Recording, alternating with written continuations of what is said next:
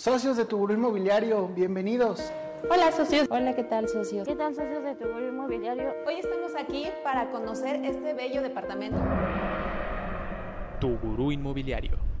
Hola, ¿qué tal socios? Bienvenidos a un nuevo episodio de Tu Gurú Inmobiliario.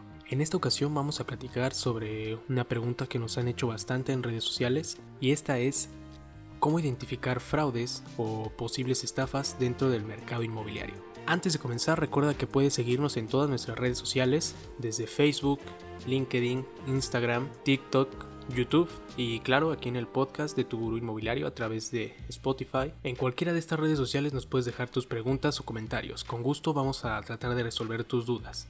Sin más, comenzamos.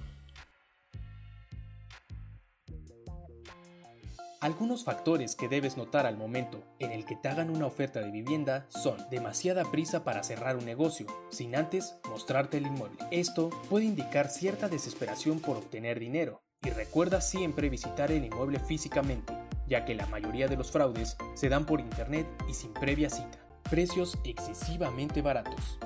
Analiza siempre el inmueble, zona, precios promedio, Trata de conseguir un avalúo para saber si el inmueble realmente vale el precio en el que lo ofertan. Ten cuidado cuando no te muestren fotografías o estas sean variadas y distintas a la publicación original, ya que puede tratarse de imágenes robadas de otras páginas o portales inmobiliarios.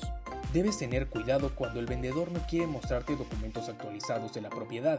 Te inventará un sinfín de excusas y pretextos, pero como parte del proceso, es necesario saber la situación actual del inmueble y conocer que todo esté en regla.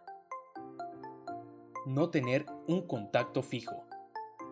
Antes de aceptar una oferta, o peor aún, firmar un contrato, asegura que los datos de contacto del vendedor sean confiables. En caso de que muy a menudo te cambien el medio de contacto y las personas con las que tratas, lo más probable es que se trate de un fraude. En caso de inmobiliarias, revisa la página de internet y redes sociales. Ahora ya lo sabes. No te dejes engañar y siempre asegúrate de con quién realizas tratos. Y sigue este tip para evitar cualquier situación no deseada a la hora de buscar una vivienda.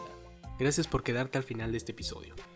Ojalá que esta información te sirva para identificar ofertas falsas y puedas evitar cualquier tipo de fraude al momento de querer rentar o comprar una vivienda. Recuerda que si tienes alguna duda puedes escribirnos a cualquiera de nuestras redes sociales en Facebook, Instagram, TikTok y YouTube. Yo soy Alex Cabrera y esto fue Tu Gurú Inmobiliario.